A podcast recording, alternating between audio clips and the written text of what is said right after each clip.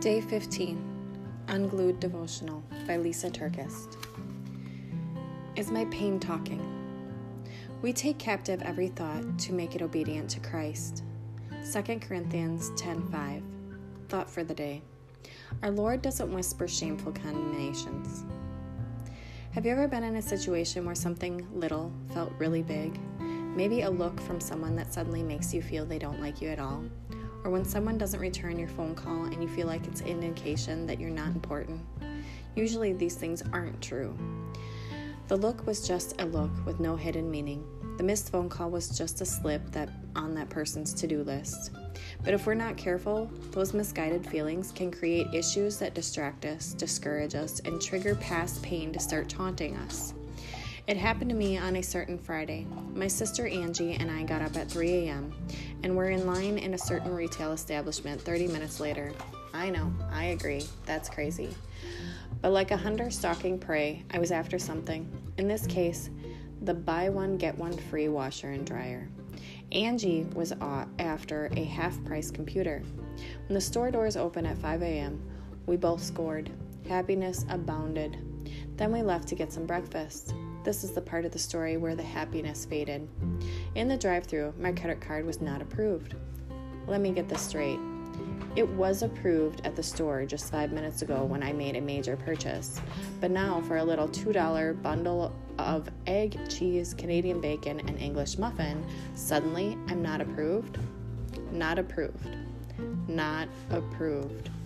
Ouch. My sister wasn't fazed a bit. She whipped out cash, paid for my breakfast, and headed to the next store on our list. But those words, not approved, hung like a black cloud over my, over my head. It bothered the stink out of me. I knew it was just some technical glitch, but that's not what it felt like. When the girl leaned out of the drive through window in a hushed tone and said, I'm sorry, ma'am, but your card keeps coming back as not approved, it felt personal. Really personal. Suddenly, my past pain and current embarrassment started ruining its mouth in my head. You're nothing but a loser. You are unwanted. You're unloved. You are so disorganized. You are poor. You are not acceptable. You are not approved. And all that pent up yuck comes spewing out on my kids later on that afternoon. I wish I could tie up the story in a nice bow and give you a pretty ending, but I can't. It was anything but pretty. I felt awful and I went to bed wondering if the Lord Himself might come down and lay, say, Lysa TerKeurst, I have had enough of your immature reactions. You are no longer approved to be a Bible study teacher. Look at you.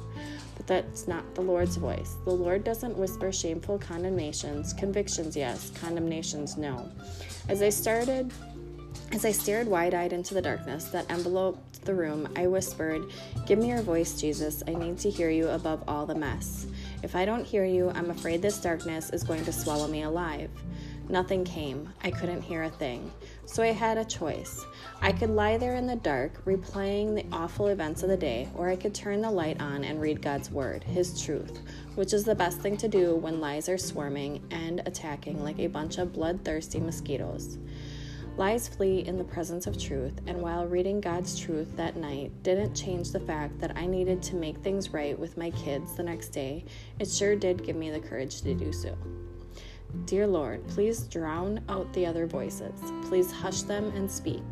I want to hear your you above all the noise. In Jesus' name I pray.